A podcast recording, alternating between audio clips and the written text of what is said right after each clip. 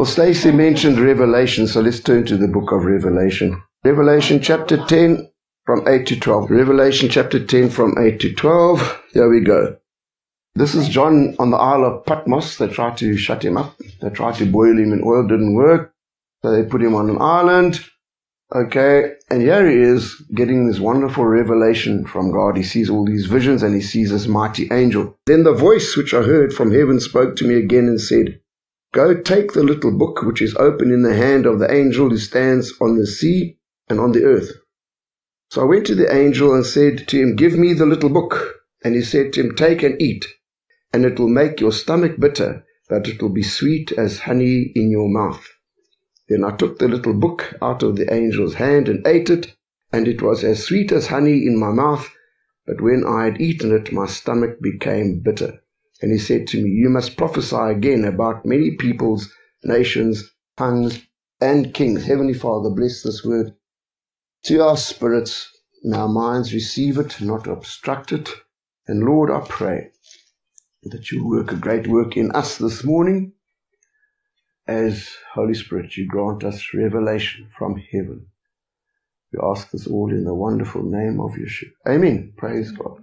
Now, this was the instruction eat the book. Notice the pattern. The book was sweet to the taste, but bitter to the stomach. All right?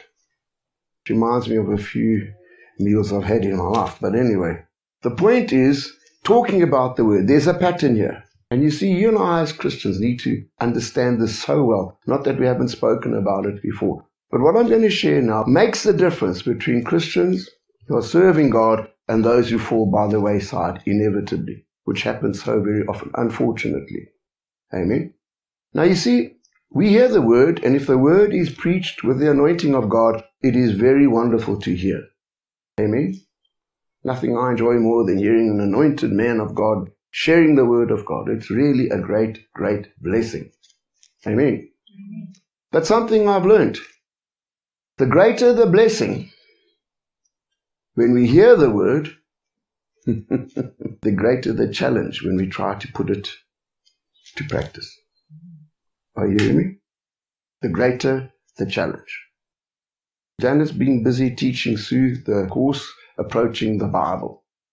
If you haven't done Approaching the Bible, I suggest that you do it. I mean, if you've done it, I suggest that you do it again. If you've done it again, I suggest you do it yet another time. All right. Now, that course is about approaching the Bible. For information, there's more than one way of reading the Bible. Did you know that? It all depends on the purpose for which you are reading it. But the greatest purpose of all for the Bible is to hear the voice of God. Can everybody say amen? amen? My job here primarily is not to teach everybody the Word of God. Surprise, surprise. My job is to teach everybody to be able to hear God's voice for yourself primarily through his written word. Can you all say amen? amen? Can I say this? Unequivocally, every single one of us here is capable of hearing God for yourself just as much as I am or Janet is or anybody is. Amen? amen? The moment you start to think, oh, it has to be the preacher that teaches me, you are in trouble. Amen? Hallelujah. Praise God. The point is this you see, that course is predominantly about hearing God's voice through the Bible. The main reason for reading the Bible, can I say this to every single person personally? The main reason for reading the B I B L E is to hear the voice of G O D. You got that? String five. Okay? Now, most people haven't got a clue how to hear God's voice. Christians I'm talking about. I have a very good friend. I have lost touch with her. She is in the ministry and she was in a, let's just say, a traditional church and she got filled with the Holy Spirit, etc., etc. The day came when she had to go to her, let's say, minister and explain to him that she'll have to leave now because she's got other things to do for God. And he said, How do you know that you must go? And she said to him, Well, God spoke to me. God spoke to me. Do you know what he said? This is a minister of religion. He said, I've never heard God's voice in my life. He said, The only time I think I heard God's voice when I think he told me to go into the ministry. I think he heard him right, but he didn't stick around long enough for us to hear what ministry. but isn't that sad? Here, a man leading a congregation doesn't hear the voice of God. It's quite common, by the way. However, I'm here to tell you something. As wonderful as hearing God's voice is, and all of us need to exercise it every single day, amen, that in itself is not enough. Not enough. And that's the course that Sue's been learning about. The last lesson was putting into practice. Amen? Putting to practice. That's the title of this message. I'm going to give you an illustration. I've got a mother who lives with my sister in Randburg.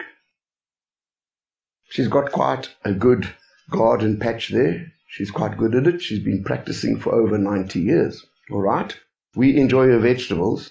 Anyway, we go and visit her from time to time. So here I am. I phone my mother up. Hello, Fossil. It's Porky here. We're coming to raid your vegetable patch. And she says, okay, what the hail has left behind you can have. Good, we're coming Wednesday, 12 o'clock. All right? You all got this set up. We know where we're going. We're going to Randburg to raid my mother's vegetable patch at 12 o'clock. In the garage is our car. Four perfectly good tires. Service up to date. It's even licensed. That in itself in this day and age is quite a challenge. Now we have to extend our imagination somewhat. The tank is full of petrol. Okay? Just extend your imagination. The tank is full of petrol. Okay, has everybody got it? We are booked to go to raid my mother's cabbage patch, 12 o'clock Wednesday. The car is ready to go, clean as a whistle, in working condition, alright? The tank, for the benefit of this illustration, use your sanctified imagination, is full. Okay. Come Wednesday, 12 o'clock. Do we arrive at my mother's house to raid the cabbage patch? No. Why not? The car is able to go. It's licensed. I don't know about the driver, but the car is licensed. My sin is finding me out. But anyway, why will we not just automatically get there? I'll tell you why. To get there, what do we have to do? Bum on seat, key in ignition, and we have to switch it on. You get it? If we don't switch the car on, we are going no. nowhere. Have you all got that? No more cabbages. No more radishes. This is hell. But the point I'm trying to make is you can read your Bible according to Graham's wonderful course on how to hear the voice of God. You can go through the whole routine, the flagging. You understand the four points. You see it all stands out, the pictures blah, blah, blah, and you see, ah, this is what God is saying. Hallelujah. And you can run around the whole city saying, I've heard the voice of God. I've heard the voice of God. And God in heaven says, So what? I hope you're getting this. Because you see, hearing the voice of God, as wonderful as it is, is pointless if you and I are not prepared to take what we've heard and do it. Have you got that? It's so basic, really. It's so basic. You know, there was a time I got into journaling. Now, journaling is a powerful tool, by the way, to help you and I hear the voice of God. And I got into this in a big way. Oh, my soul. I bought piles of exercise books. And I was writing screeds I was in the flow. Hallelujah. It's a wonderful thing to be in the flow. Even though nobody could read my writing, I was in the flow. Amen? And I was going on and on. I was thinking, this is wonderful. I'm in touch with the living God. I'm in touch with the living God. All of a sudden, guess what? It's almost like the ink ran out. It wasn't the ink that ran out. The revelation ran out. I said, Hello? I'm still here. God's quite practical. You know what he had to say unto his humble servant? He's not so humble sometimes, eh? but anyway, to his humble servant Graham. Graham, I'm not saying anything more until all those screeds that you've got, you take them and you do them. Let me tell you something, children of God. We are creatures of habit. Did you know that? We are creatures of habit. And Christianity is probably the worst area in which we fall into a certain habit. You know what that habit is very often? When we take the Word of God, as wonderful as it might be presented, as beautifully as we might have heard it, and we say something like, That was lovely. Put the Bible away and get on with our daily work. Amen? Are you hearing me? You see, the moment we start to do that sort of thing, it creeps up on you. And slowly but surely, what happens is a whole Christian walk becomes academic. Amen? That's how denominations are formed. Can I tell you that? When people get into the habit of when we read the Bible, you see, it becomes something that is nice, profound, theoretic, a lofty thought. You see? Sounds good. But what's the problem? We allow what we read to become divorced from what we actually live. Are you hearing me? And that's something you and I have got to keep our eye on all the time. Because it can creep up on you so subtly. And I don't care what church you belong to. I don't care how denominational it might be, how charismaniacal it might be, how out of the box it might be. It does not mean a thing. What matters is what you and I do with what we hear every single day. And as far as God is concerned, He rather we didn't know much, but we did something with the little bit that we did know. Can you all say amen? Can I tell you the classic individual in this regard is Mother Teresa. Now, I don't know much about Mother Teresa. I don't know much about her teachings, such as they may be. I've read a few of them.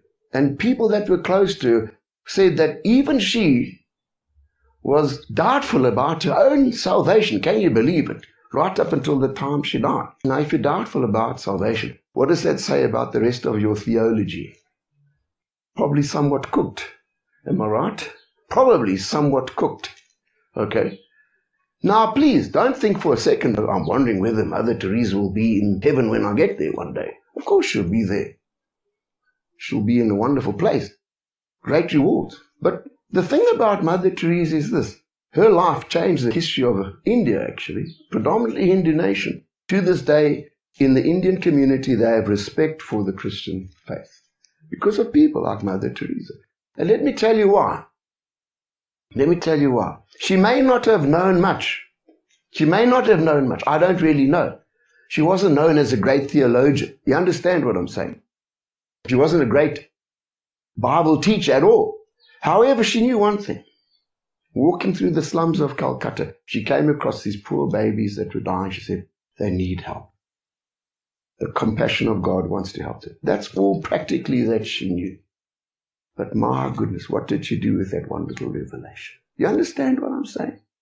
She lived that revelation out to its maximum, turned upside down whole communities by just caring for the poor. What is my point?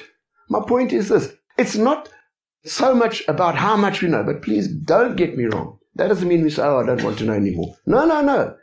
We need to pursue understanding. Can everybody get that? I'm always looking through the Bible to find out how can I improve my knowledge. Amen? And we should all be like that. And I'm trying to encourage every one of us here to pursue your own course of discovering the truth of God's word for yourself. Amen? However, what's more important than that taking the little bit that we do know, putting it to practice. I mean, putting it to practice, getting it to work for you. I was very blessed. Sandra was having dinner with us the other evening and she said, I hope she doesn't mind me sharing this. She's been doing this course with Janet, the Foundations Light. And she just said, Well, I've got a friend, I'm going to do the course with him if he'll let me. Amen? I'll do the course with him if you'll let me. He's having issues, I believe, about God, etc. Did we have to tell her to do that? Did the pastor have to come say, oh, well, no, I think we should run a course, you know? No! She took what she knew and prepared to share it. That really blesses me. You understand? Not waiting for, oh, you know, before I've graduated, got baptized. Or, no! Get on with what you have. Can I tell you, that's how the Methodist Church started. Did you know that? John Wesley would go to a village, preach the word of God. They'd see signs and wonders. By the way, it's recorded. You know that some of the meetings people rolled on the floor screaming like lions. The Methodists, dear God. The Methodist Church it was not what it is today. But anyway, that's what he would do. Go to a village, preach the word. Sometimes there was nobody there. Sometimes there was one. Sometimes there were ten. Sometimes the whole village turned up. Didn't bother him. Sometimes he got chased out. Didn't bother him. Kept going. They asked him, what would you do if you knew about the fact that the world was going to end tomorrow? His answer without batting an eyelid was, get on my horse and go to the next village. Now that's the attitude. Just carry on, get on with the job. But he'd go to the place, he'd speak these words, and everybody said, Well, what must he do now? He'd take a few elders and he'd give them a few of his sermons. This is historical fact. He'd give them a whole lot of his sermons, say, Get on with that. I'll come back later. When you've run out of that, we'll sort out. You understand? Get on with it. Just get on with it. What you know, get on with. Put to practice the bit that we have. Let me tell you, that is the key to Christian life in abundance. Amen? Can I tell you something more? That's how the early church started. Paul the Apostle, as you know, would pitch up in some village, city, whatever you want to call it. Maybe he got stoned, maybe they tried to kill him, maybe they tried to drown him, but he preached the word anyway. Miracles would take place. Everybody, big flap, and he said, okay, elect a few elders. He said, get on with it. You've got the Holy Spirit. I'm out of here. I'll come back later. They didn't even have the Bible that we've got. Did you know that? He just said, get on with it. The little bit I've told you, just share it with everybody else. You've got the Holy Spirit, get on with it. Do you know the church of the early age swept the whole world? With that simple mentality. Do we all grasp this? It wasn't a case of, oh, we'll have to inform you, great knowledge. They didn't have the Bible. It still had to be written. They were in the process of actually writing it. Most of the courses that I put together, well, all of them, to be honest, I've never got them from anybody else or some other place or a book. It's courses that have developed because we found there was a need. People needed to know about the gifts of the Holy Spirit, for example. So we put together a course to teach. People needed to know about the fruit of the Holy Spirit. People are realizing, trying to minister to people, many Christians didn't have a right understanding of the fundamentals. We put together the foundation course. Amen. Put it into practice, been doing it for many years, we suddenly realized after a while that for many people, the foundation course was too advanced. They needed something more basic. So the foundations light. Very simple discussion. Eight discussions. That's all it is. Just help a person come to understand what this Christianity is about. Amen? Amen? But that's how it developed. We realized Christians didn't know how to actually read the Bible. So we just put together this course, Approaching the Bible, from personal experience. Does it mean it's set in stone? By no means. These courses are continually evolving, you understand, as we learn. I mean, the foundation course, we speak about baptism. Why get baptized? You understand? What the reasons for getting baptized? Well, I found out about seven in the Bible and still growing. I mean, can you see it? It's evolving, but we didn't wait until we got all seven understandings before we started. Do you get it? And we realized you can't put all seven in the foundation light course. Just understand the basics and get going. Get going. When we taught baptism to one couple, and they were so clever, they said, No, we don't do this. After having gone through the course where it says, What's in the Bible we'll do, they said, Yes, what's in the Bible we'll do. I said, Fine, let me show you what's in the Bible. No, we won't. What's the problem with that? You understand?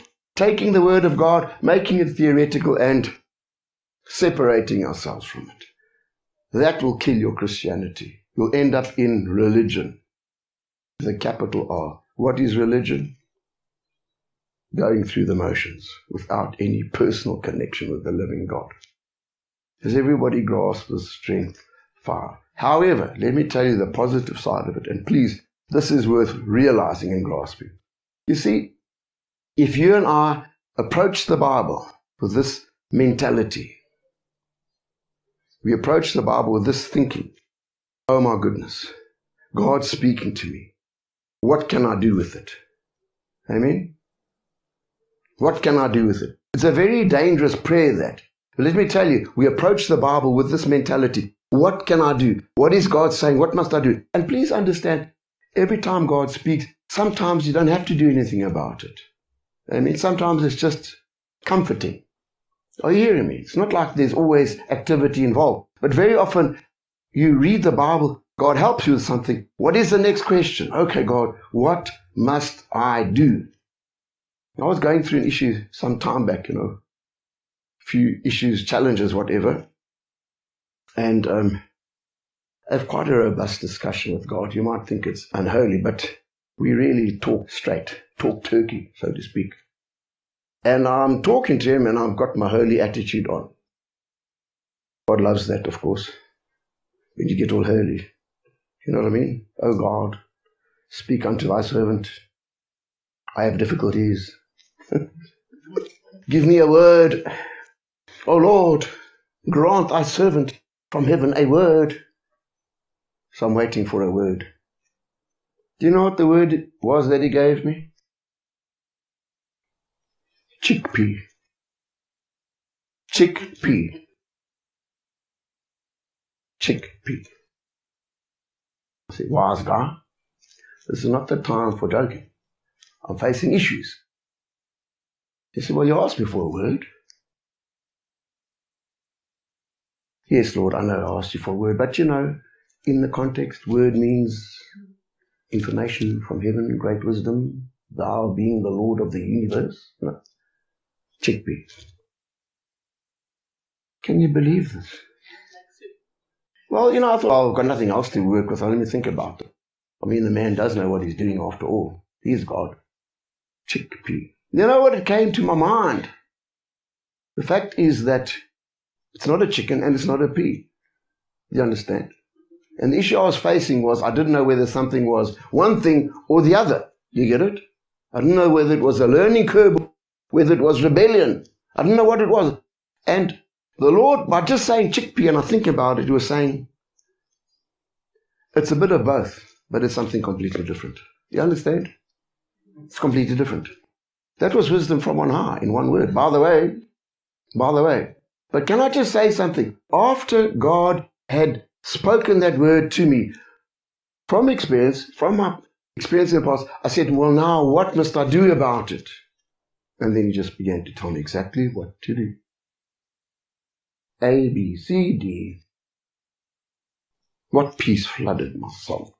I mean, able to walk right through the issue unperturbed. You see? But please, brothers and sisters, I could have left. Oh, God's spoken to me. Wow, chickpea. Could have preached the chickpea sermon. That's what I've done. But you see, if I'd left it at that, would it have helped anybody? No. I had to do what? What's this about? What must I do? You get it? Just read one more scripture. You all know these things because it's said so many times. Let's go to our favorite book, the book of Koos. Koos, by the way, is more correct than James. James chapter 1, verse 21 to 25, just what I've been speaking about in a nutshell. But be doers of the word and not hearers only, deceiving yourselves. Do you see that? The moment we get into the habit of just hearing the precious word, hmm, we can actually get into deception. For if anyone is a hearer of the word and not a doer, he is like a man observing his natural face in a mirror. If he observes himself, goes away, and immediately forgets what kind of man he was. But he who looks into the perfect law of liberty and continues in it, and is not a forgetful hearer, but a doer of the word, this one will be blessed in what he does. Amen? Blessed in what he does. Make a point of looking at the word and saying to yourself, What must I do? one final scripture also in Kursi, Koos chapter 2, 18 to 26. Okay, but someone will say, You have faith and I works. Show me your faith without your works, and I will show you my faith by my works.